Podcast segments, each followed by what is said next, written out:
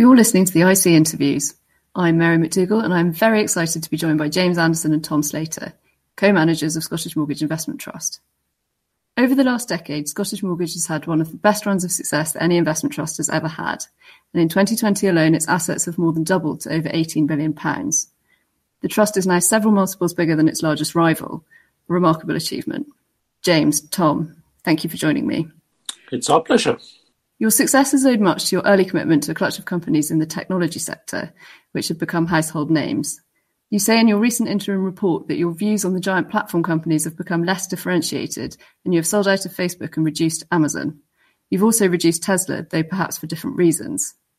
What themes and innovations are you most excited about currently, and do you think a generational shift of companies might be starting to come through?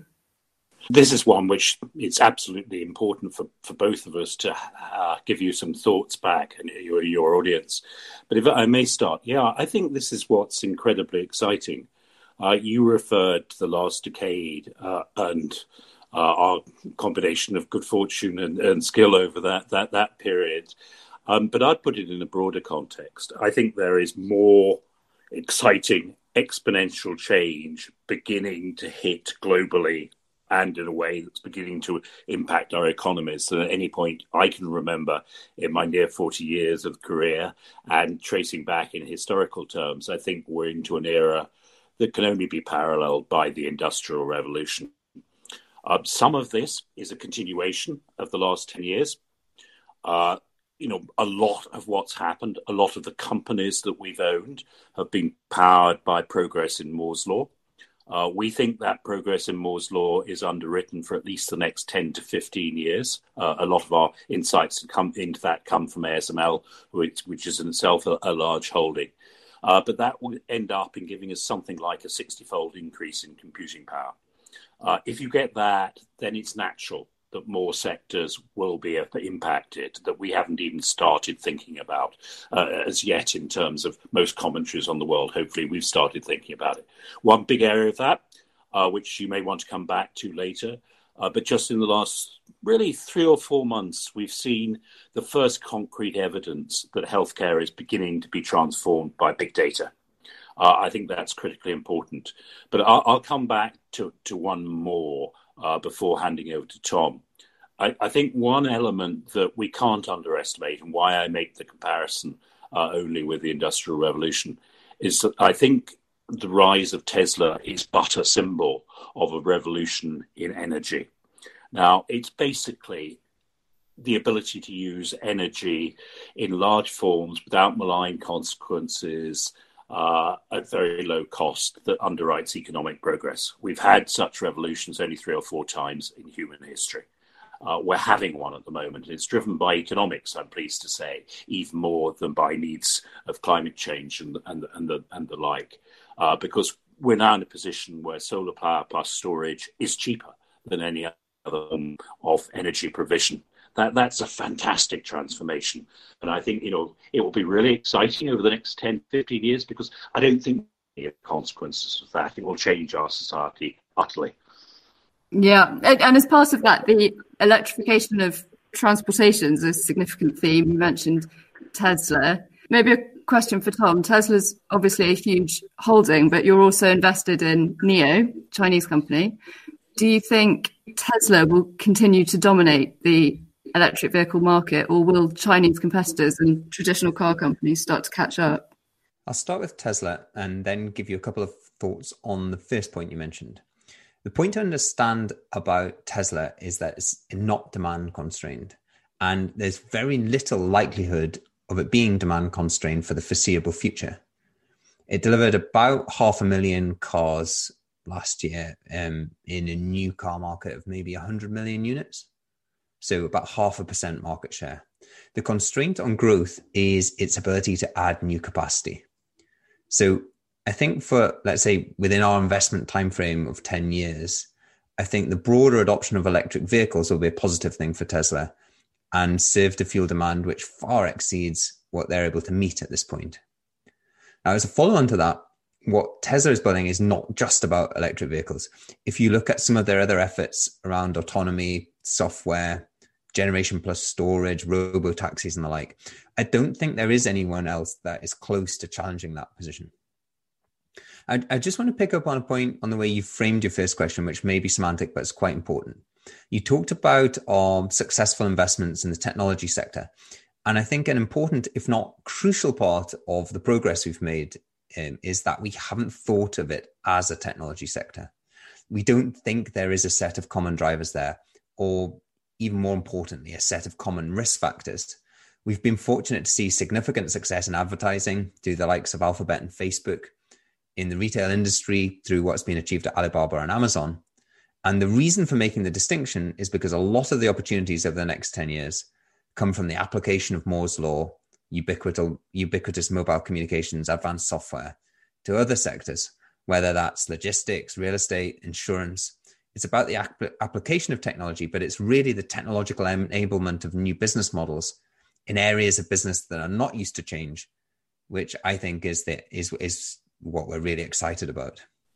I completely agree with, with what Tom's saying there. You know, I think one of the difficulties that people have is that they do think in these very narrow sectoral terms and they consider they're weighting uh, to these different sectors. And I think that that is precisely why so many people have found themselves constrained. Uh, you know, I was doing a, a, a, having a chat with John Kay last week, and what we were talking about is that this is the power of applying Moore's law to industries which we previously thought uh, uh, were protected from it. And I think you know that, that means it will invade everything. Yeah, that's interesting. Another theme in the portfolio, which is quite eye-catching, you have quite a few delivery stocks with um, Meituan, Delivery Hero, HelloFresh. Um, you've invested in both Wayfair and Ocado fairly recently. What characteristics has attracted you to this area of the market? Well, we, we should start by saying our connection with those companies was extremely early on, um, Mary. Uh, we own Meituan as an unquoted company. We were investors in, in Delivery Hero from day one of its existence as a public company. I think what, what attracts us is that these industries are effectively being newly created uh, by the existence again, uh, the existence of technological workings.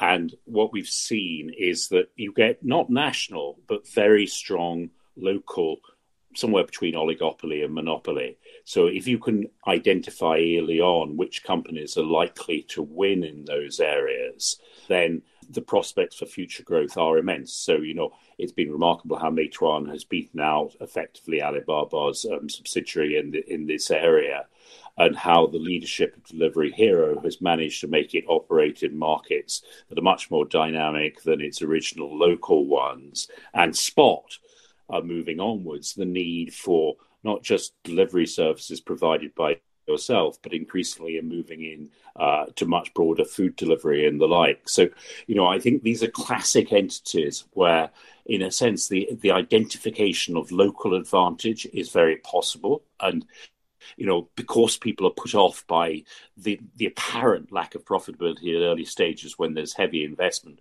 we think people are underestimating it, uh, and at the same time where inspired leadership makes a huge difference. Um, so, you know, we built relationships with these companies in a way that we're pretty proud of, and that's something that I want to come back to at some point. You know, an awful lot of this is who we talk to, how we build relationships of trust through long-term support, rather than simple. Uh, looking at an investment opportunity in the traditional uh, methodology of economics. Yeah, that's that's interesting. So, moving on to your investment process, what are the key metrics that you look for in companies when trying to source this exponential growth? I would link this to what we really believe in about the structure of long term equity returns, which is that returns are extremely concentrated in a small number of companies. If you look at the very long run numbers, it really is a tiny fraction of the market that has had that has created the vast majority of the value. And that's how we would frame our task. Can you find the companies that address an opportunity that, if you write about them, is big enough for them to be one of these real outliers? Is there something about the company that can give an edge in exploiting that opportunity? is there something about the culture of the organization that's very hard for others to replicate or might give it a unique advantage in trying to pursue its opportunity? So it's not about focusing on one metric or number. It's more can you identify some of the ingredients which we think have driven these really great companies of the past um, and that can can drive that long run growth? Yeah, it's interesting. You talk about growth at an unreasonable price in your annual reports when you're finding these. Given your long term outlook and the inherent uncertainty of the future, how do you approach valuing companies and then and then adjusting this as, as growth is realized? Yeah. So firstly, you alluded to growth at unreasonable price. I think this is very important because, you know, we do not believe that we can or we should try to be successful with all our investments. And what I was trying to capture with that phrase is that optically it can look as though these companies that Tom's described very well there are very expensive on a immediate metrics. But where we are right, they become absurdly cheap on their long term estimates. And it also pulls in the psychological fact. If I say I'm a GARP investor, growth at a reasonable price, everyone will think that's very well reasonable uh, you have to do things that people psychologically are comfortable with. And a lot of that, to what you're asking, about, we have to wing to uh, to accept uncertainty. You know, I think that's one of the things that we feel very strongly about. I would almost go as far as say, I don't know is the most important three words in investments because no one ever knows. There is this pretense of certainty about the future that people apply to have. And, you know, when we're thinking about valuation, to go on to that part of it, we, we apply that to that. We do not believe that it is possible for even in the simplest company to have one secure long run estimation of the value of that company it, it, the world is much more complex than that. And you think of many of these companies from kind of newspapers onwards that people believed would always be there. It doesn't happen. So we have multiple different scenarios and we attempt to likelihood uh, adjust them. And very often the advantage in doing that is because of something you say there about the long term. We do not know when many of the big transitions and transformations that we're talking about at either the corporate level or the societal level will happen. But we are very, very confident they will happen at some point. So being able to have a time frame that enables us not to worry about the when is very important. But I get incredibly irritated when people say we do not have a valuation discipline. I think we have a much better valuation discipline, if I may be so arrogant, than most people, because we don't believe that we can be certain. We don't believe a spot PE is the estimate of the long term cash flows of a company. Uh, and we accept that we may well not imagine everything that can happen. Um, so, you know, I think we're absolutely looking at likelihood adjusted long term values, but we're accepting there's a great deal of doubt about this. A lot of investors spend time making sophisticated, in inverted commas, estimates of things that are impossible to predict. What will the level of the stock market be at the end of next year? I don't know. What will be interest? What will interest rates be at that point? I don't know. If you told me everything that was going to happen this year in advance, would I have predicted what the stock market's done? No. And that in turn feeds into the way people think about valuations and estimates of earnings and so forth. But there are some things that I would argue are much more important to valuation or to assessing a company's opportunity that are almost utterly predictable. So, the cost of generating energy from solar panels has fallen 20% per annum for the past 10 years. It's an almost perfectly exponential decline. The cost of storing energy in a battery has fallen 16% with every doubling of global battery capacity. So if you tie that with in with what James was saying about we don't know when some of these things will happen, I absolutely agree. But what you can see is that the drivers of that change are really quite clear. So as a long-term growth investor, you're in a really fortunate position to be able to forecast some of these things quite accurately. It's simply a matter of thinking through the consequences for individual companies. Yeah, that makes sense. And just developing that um, on the other side, how how do you decide when it's time to sell a company? Um, might you be able to talk about any examples of where the long term investment thesis hasn't worked out and you've decided to sell? And I like talking about uh, failures, Mary, so um, I'll, I'll, I'll, start on that one. Um, one of the biggest mistakes, and I think it's got an interesting conjunction with what Tom's just been saying, is where we've definitively been too early. Now, for instance, uh, we owned a, several um, solar power producers um, 10 years ago. Now, at that point, yes, we had these deep underlying trends on our side, but I think what was very difficult to estimate was whether companies had competitive advantage. And, you know, I think this happens a lot in our industries. Um, so what what you have is a period of absolute chaos as the technologies get developed and leadership almost occurs by chance, you know, just as it did with Microsoft in the 1980s in these new areas. And I think from solar power uh, to 3D printing, we've had a tendency to make investments too early, which we've had to guard against uh, in, in recent years. Sometimes, of course, your company has simply reached maturity, and trying to estimate that is incredibly hard. So another genuine mistake in terms of outcomes. So whether it was from process, I don't know. We sold Apple in financial terms way too early. Because what we're looking for, as Tom's saying, is these extreme outcomes that dominate equity returns. And we could no longer see how Apple would grow revenues, grow its business, sufficient grow its innovation sufficiently to meet those trends. Now it's turned out to be the extraordinary levels of profitability of Apple have kept it going onwards. But you know, I think it's really important that we keep those disciplines. So it was both absolutely a mistake in terms of the, the financial consequences for shareholders. But I think process wise, we got it absolutely right that we were trying to see how it could be in the top 5% of outcomes for the next five and 10 years. And we couldn't see it at that point.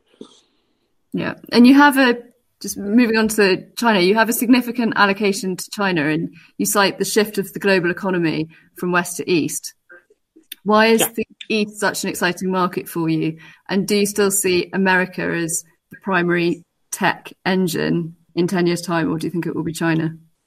So, people talk in investment a lot about reversion to the mean, which we don't actually think applies at the company level, but it may well apply at the national level. What we're seeing is a reversion to the norm of human history in the reascendance of China.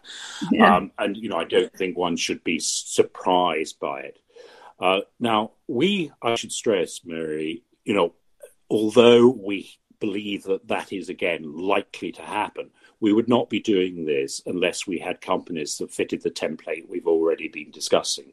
And, you know, I would stress that from Alibaba to Meituan to Tencent to ByteDance, that we've been um, delighted at the reception we've had uh, the conversations we have, the ability to have a long run relationship of trust with these companies. So, you know, we have a very different take on that than elsewhere.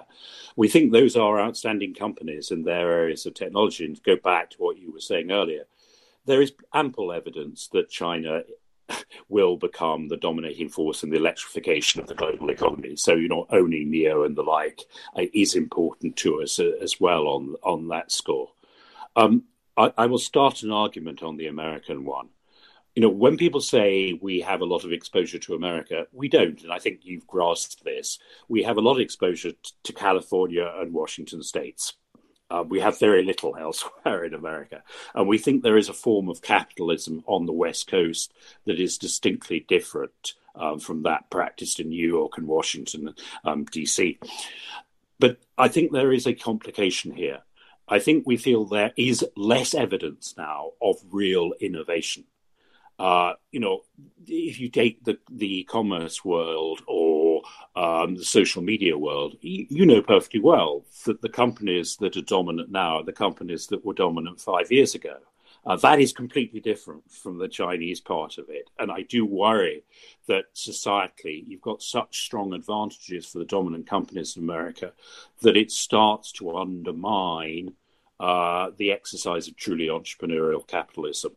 Now, Tom is uh, it, it, one of his many roles is head of our American department, so he might like to uh, have have a response to that.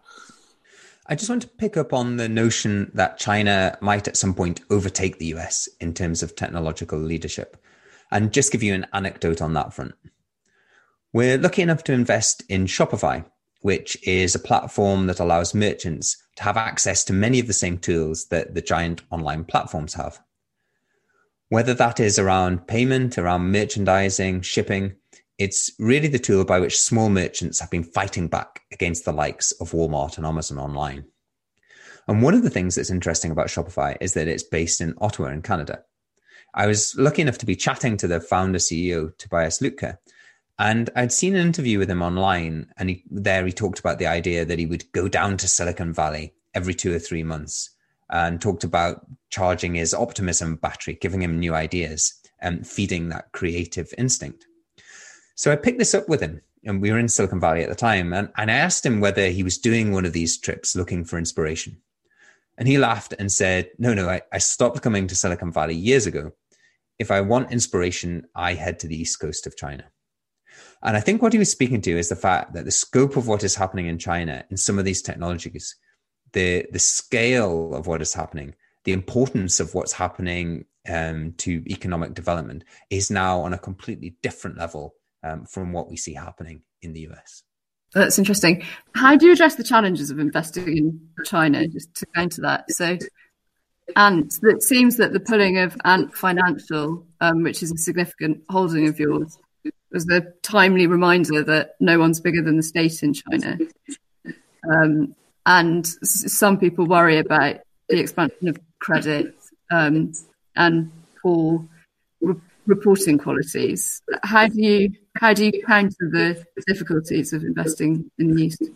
What we've had to do is try and build up deep local knowledge to put in on top of the global perspective. So we now have a fully fledged office in Shanghai. Um, and we have people there who are both loyal to our ways of investing and incredibly well connected in China. And, you know, I'll give a huge shout out to Linda Lin, uh, who worked with us in Edinburgh Uh, on long term global growth for several years and has gone back to China. And, you know, she forges incredible relationships with these people and the ability to, to navigate through it.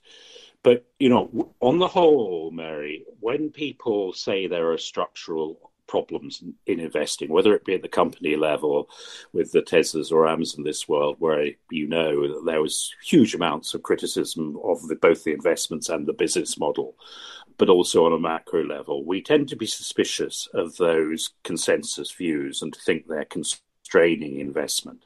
As I said, at the individual company level, we feel the access the information we get is very high quality. And to be honest, um, you know, I think if you analyze it company by company, you have about the same number of structural problems in China as you do in America or Britain. Um, you know, we did have the Royal Bank of Scotland.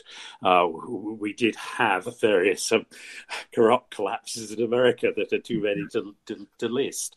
Um, you know, I think this sort of name calling on national, national basis is, is, is unhelpful. We've always accepted beneath that, though, that what you say is absolutely right uh, that there will be pressures to conform to a national system that are very clear. Now, I think they exist in most countries, but in a less, if you like, blatant manner. And I think you need to think about those as individual examples. We have had a certain amount of nervousness in the case of Alibaba and hence in Ant that Jack Ma is such a larger than life character, so influential, so admired that the Chinese Communist Party is particularly nervous in relationship to him. Um, I don't think, to be frank, though, that we will know fully what happened with Ant and the consequences of that for several months more. We're beginning to have conversations, we're beginning to learn material, but I think it is remarkably bold to come out with some grand pronunciations about it at the moment. Um, so, you know, we work through this in detail, but trying to get to a position where we have a much deeper understanding of China through that office there and through our interest in it is deeply important to us. We couldn't do it without that. Yeah, that makes sense.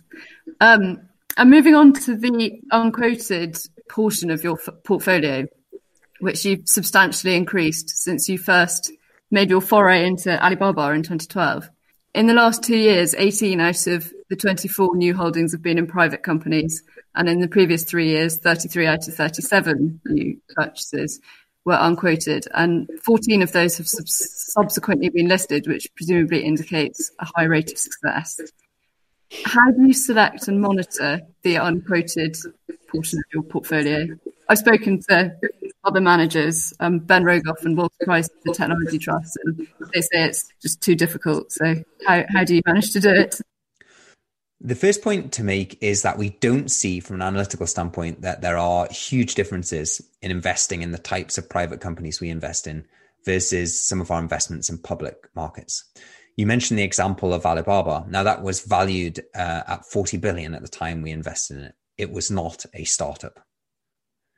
And the toolkit we've had to acquire in terms of the practicalities um, analyzing the instruments, the legal capabilities, valuing the, the unlisted holdings.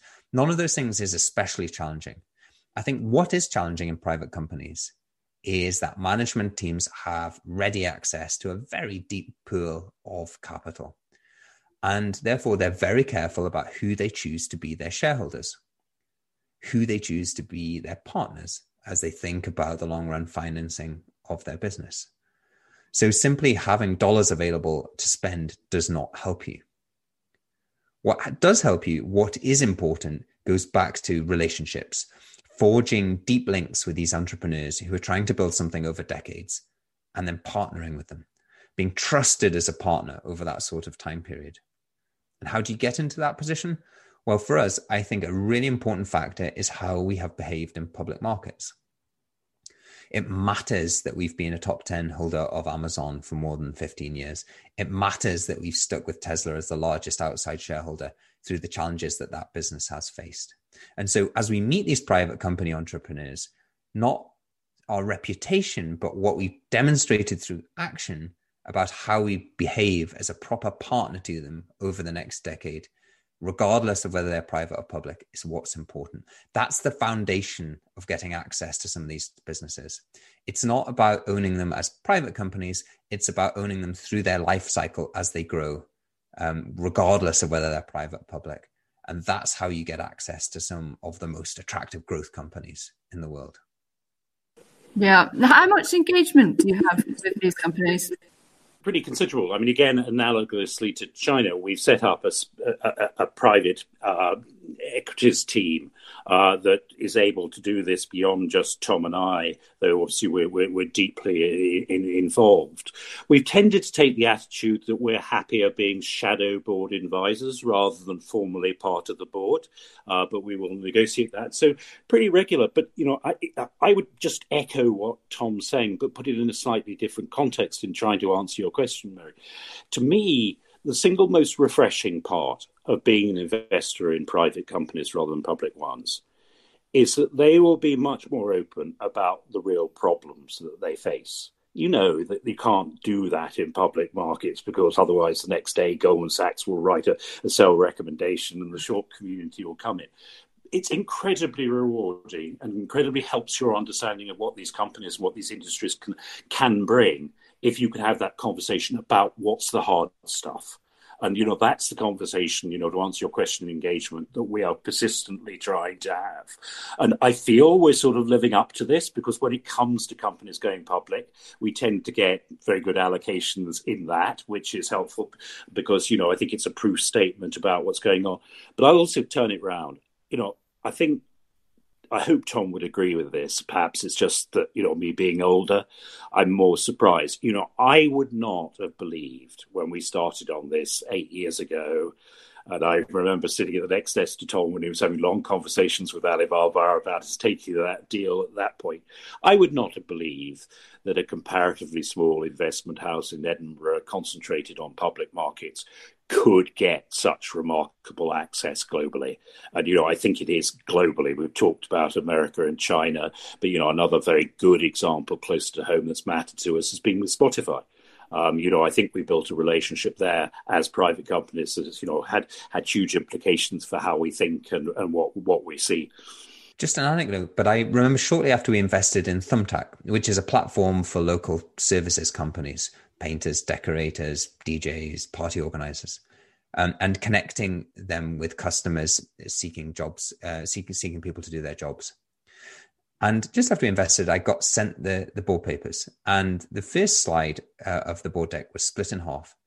On one side, it said what went well. And on the other side, it said what's gone badly. Now, I, I challenge you to, to find um, an earnings presentation for a public company um, which which starts out by breaking out what's gone well and what's gone badly. It was actually quite a shock uh, the first time I saw that. yeah, that's a great example. And just if we can talk quickly about some specific companies, talk about Amazon, which you um, have reduced, but it's still a significant holding. Um, there's a lot going on at Amazon. You've got AWS and then the e-commerce platform um, with Amazon Flex, Prime, fulfilled by Amazon. What areas of the company do you think are most exciting? And do you think if it were broken up um, with the antitrust proceedings, do you think that would change the investment case? And Mary, again, I'd like to try and put in the context of everything we've been discussing and the origins. You know, we regard Jeff Bezos as absolutely critical to our thinking, not just in terms of owning Amazon, but because really he's provided the best anti Warren Buffett philosophy about how you ought to think about the opportunities. And to go back to where we started on Moore's Law, it was precisely him who, at the origins of Amazon, said, uh, we've got this one weirdness about our business that everything um, doubles in capacity or halves in price every year, and then paused and said, I don't know where it'll take us, but it will be very exciting. And I think that don't know, again, is critically important in this. So, you know, did we really? see very early on that AWS was going to become what it was. Um, I'm not sure that we did, but we knew Amazon was thinking in those terms, and that's very. Now, where to bring that up to date? You know, I think in terms of the economics of it, AWS is currently the dominant factor, and this actually is one of the critical reasons why we've nudged down our holdings, and that's all it is. Um, we think that the entry of Alphabet uh, into being a serious competitor and making the, the cloud in America and Western Europe into a three party player rather than a two party player, and with serious um, willingness to cut prices matters quite a lot for the economics of it. But also, we don't quite see what the next transformative element is. So, you know, in terms of underlying economic philosophy, we, we've gone from a world of sort of Brian Arthur type um, exp- exponential returns to scale to his colleague at Santa Fe of Geoffrey West talking about how you have to make ever quicker links, leaps once you have that sort of scale, once you become dominant in the world. And we think the growth prospects for Amazon are slightly more constrained. I'd also say that I think Jeff Bezos is fast becoming at least as interested in space as in Amazon. And with Jeff Wilke leaving as well, that does bother us somewhat you know, these I, I don't want to build them up into it's the end of Amazon. Um, and you know, I'm not saying you would, but you know, plenty of journalists would do this. What we're saying is that the process of maturity of, if in their terms, of moving on to day two, is getting rather closer, and even may may, may be there. Um, but again, I'd like to see whether Tom wants to add anything. It's possible that Amazon Web Services might be the single most important company in the world. James will probably argue that, that that's ASML. But in terms of what A- AWS has facilitated, the way it has relaxed capital requirements for new companies, it's allowed an explosion of innovation. It sits there quietly in the background as infrastructure. Um, but I think it's hugely important as being hugely important as a facilitator of what's happened over the last 10 years we get some agreement, Mary, for saying because I'm conscious we didn't answer this. If AWS were, were, were spun off, I suspect it would be a multiple more valuable. Uh, by the ratings of most cloud entities, AWS is very lowly rated by implication moment. Yeah, and um, for streaming services, you own Netflix and Spotify. Some people are concerned about a slowdown next year following a bumper year. Um, how can they differentiate themselves, um, especially when they've they're dealing with um, competitors like Amazon and Apple with deep pocket. I would start with a broader comment on this year and demand. There have, have been lots of areas where the constraints that we've had in 2020 and the impact of COVID has led to a surge in demand. And it's not rocket science to suggest that as the situation moves on, as we're allowed back out of our homes and back out into the world again, that the the exceptional period we have been through and the changes that it's brought uh, will recede. It's what's not obvious to me though is is that you go back to the way things were before. That the way things were before is somehow normal. What has happened will have consequences, and it's going to change the way people behave. It changes habits, and the longer things go on like this, the more entrenched that will become. And you need to differentiate between cases where demand for companies has been just pulled forward and where structural change will result or where the scale of the opportunity for that company has changed. So, to give you a trivial example, once we're able to go out and socialize again in person, I think people will be delighted to do that. There will be a surge in socializing. That is normal. That that is is, is part of the human condition. On the other hand, pre-COVID, it was normal to host all as, as an enterprise to host all of your software and services in-house. Now that wasn't a um, um, normal in the sense that it was the natural state of the world. It was a product of accumulated accidents that we got to the computing model that, that we've had. But that model has been brought severely into question by what we've seen working from home so we won't revert back to on-premise software um, for enterprises in the future. And so that's the context for when you think about companies like Netflix, Netflix or Spotify. Yes, there could well um, be a period, given the exceptional growth we've seen in the past 12 months, that these companies could see their user base grow more slowly. I don't think that will be a surprise. And I don't think it's relevant to the investment case if you look out over the next decade.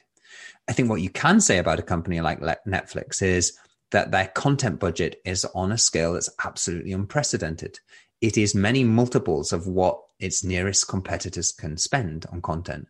And keep in mind that when we talk about near, nearest competitors, we're talking about behemoths like Disney. We're not talking about small companies here.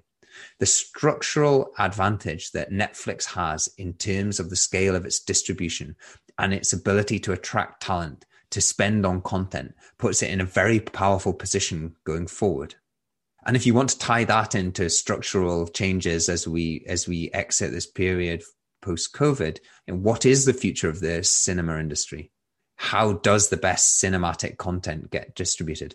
I don't know the answer to that, but I think it will definitely be permanently changed by what's happened in the past year. Mary, could I just very quickly add a couple of things on that because we didn't really do Spotify um, and, and, make a general point. So, yeah. if Spotify, in, in analogy to Tom's thing, produces figures in the middle of next year that says that user growth has slowed down or gone negative, we would see it as an opportunity to buy more. Um, you know what we're interested in it's that process of transformation of the industry which is only a quarter way over. And it's much more about spotify relative uh, to the labels and their absurd take to management and their absurd take in terms of managers of uh, uh, performers and about radio and podcasts than it is by you know any one year's oscillation. But the general point i wanted to make is just as Tom was doing earlier with Shopify. We think that what's happening at the moment does give smaller specialized companies an edge over their giant competitors.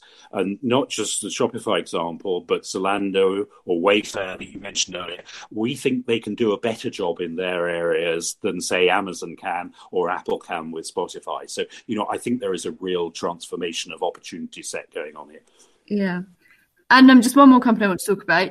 US chip maker Nvidia um, has had phenomenal growth this year.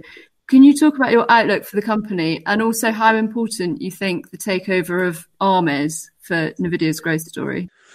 What's really interesting about Nvidia, and in a way that's analogous to ASML, is just how centrally important it has been in facilitating a lot of progress that is happening elsewhere, whether that's in machine learning or computer vision, self driving cars, data center technology.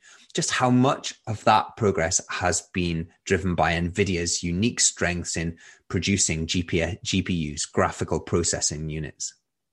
And I think the fact that they're in that position speaks to some of the cultural advantages that they have. It's it's the fact that you've had a founder manager influencing the direction of the company over a couple of decades, pursuing a vision over that time frame that has seen the competition fall by the wayside. Again, it's one of those situations where you say, what happens if the power and capacity of these GPU chips doubles and doubles and doubles again? What sort of world do you have at that point? One of the distinctions between NVIDIA and ARM is that NVIDIA has been very successful of monetizing its position in the value chain, getting paid for the skills and uh, processes and products that it creates. That comes from the fact that it has unique technology. Um, the fact that it's such a powerful enabler of huge value creation elsewhere is, means that it's been able to take a proportion of that value for NVIDIA shareholders. And I think that is the area that ARM has struggled in.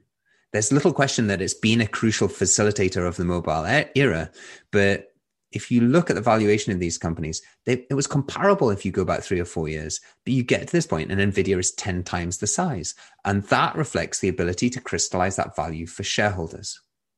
And the hope would be that under NVIDIA's ownership, ARM can achieve that sort of success, commercial success, um, sharing in that value creation, creation in a way that's commensurate with the technical success that it's had. Yeah. Just one question about the UK. The UK has got lots of great universities, but companies tend to get bought quite quickly by international players. ARM being an example, Illumina, another big holding of yours. Now you're looking more at early stage companies. Could you see more opportunities arriving in the UK? You know, I I was very disappointed at what happened to ARM when it was sold to SoftBank. We tried because we were their largest shareholder, Baillie Gifford at large, uh, to try and see whether there was another way. There didn't appear to be, um, but I think it was very upsetting and symbolises the problems that you do need those 25 years of hard work and vision that Tom was talking about there. Um, and I think that we have a serious problem in Britain in making companies grow from those great scientific roads into having the determination, the vision, the long term finance to get there. And I don't think sort of cheap sloganeering um, in, in, in, Downing Street helps at all with this. So we would love it if we could identify some companies as an opportunity to work with for decades to turning them into global scale. Uh, but we need to see evidence that there are those that have the skill set and the deep ambition to do that. And I think it's, you know, it's a much more serious problem than people tend to take it. And I think the temptation of taking the money that the city and linguistic collections with America offers is all too great and all too easy. So I'm not, I'm not personally very confident that it's going to be solved very easily. Yeah, and I think possibly tangentially related to that, you, James, you were on the advisory panel of the Kay Review in 2012, mm. which assessed equity markets and long term decision making. Um, and a number of problems were identified, such as short termism and opacity around charging. And Scottish Mortgage should definitely be praised for how you've passed on the benefits of scale to your customers. Um, but more broadly, I wondered if you might comment on the asset management industry um, and how much, if any, progress you think has been made since the review? well, in narrow terms, I think that there was material that came out of it leading to the investor forum that has helped and i do think there are some serious you know investigations and commitments there to looking at, the, at many of the bigger quoted companies um, but i think you know in a sense it's run against what we've just been talking about mary that most innovation is happening at the unquoted company level, and we haven't solved that at all. Now, I might argue John might argue that it was beyond the remit of what we were asked to do there, but it was absolutely in John's mind that you know because capital markets aren't really producing the finance for long run growth and ambition, that that was likely to migrate into the private capital world. And in that, I'm, you know, I don't think the scale of the finance, the patience is really there yet. So I'm ambivalent. You know, I see some signs. You know, to, I'm perfectly happy to be quoted on words of praise for for for for for a peer. You know, I think Schroders, for instance, have become a lot more interested in this. How do you create great companies and getting away um, from fund management as simply being a source of income? But no, I think our industry is self-referential internally looking and obsessed by metrics that don't really make much sense in terms of creating great entrepreneurial companies. So no, I, I'm, I'm still pretty worried about the, the, the, the financial services industry. Just one final question to finish on. Tesla's done really well and made you loads of money. What do you think the next company is? James, you start. Uh, well, it can always be a surprise which, which actual company but I am incredibly excited by what I was saying right at the start about the application of data to healthcare. So I would go for uh, the, the, the newly merging entity of Illumina plus Grail and I think they symbolise an awful lot of what we were talking about. And you know, it's fascinating how it plays into your having having spun out of something that was originally literally invented in a pub in Cambridge to, to where they are now. So I'll get it for a Grail as, as something over. The, give me the particularly give me the next ten years. Thank you, and Tom. I was speaking to Keller Rinaudo, um, the founder or founder CEO of Zipline last night. That's a drone delivery company that we own. And we were talking about the holdings that, that we have in transport, you know, the, the, the future of the transportation industry. And he shared the view that he thought we we had possibly the most exciting portfolio of transport companies in the world. So whether that is is Zipline and drone delivery or Lilium and Joby in flying cars, um, Full Truck Alliance and Convoy in freight freight scheduling, um, SpaceX Relativity Space uh, in in space rockets. It's a lot more than than just one company, but I think it speaks to the fact that there is potential for enormous change in the transport industry over the next ten or twenty years. And I honestly don't know which one of this collection is going to be the one, but that's the nature of things. You can't predict. But there's just so much potential in this area that I think it's the one I, I would single out. Great, thank you. We've got healthcare from James and transport from Tom. Thank you so much for your time. I really appreciate it. It's been it's been an absolute joy. Thanks, John. Yeah, th- thank you for having us. Thank you. A lot can happen in the next three years, like a chatbot may be your new best friend.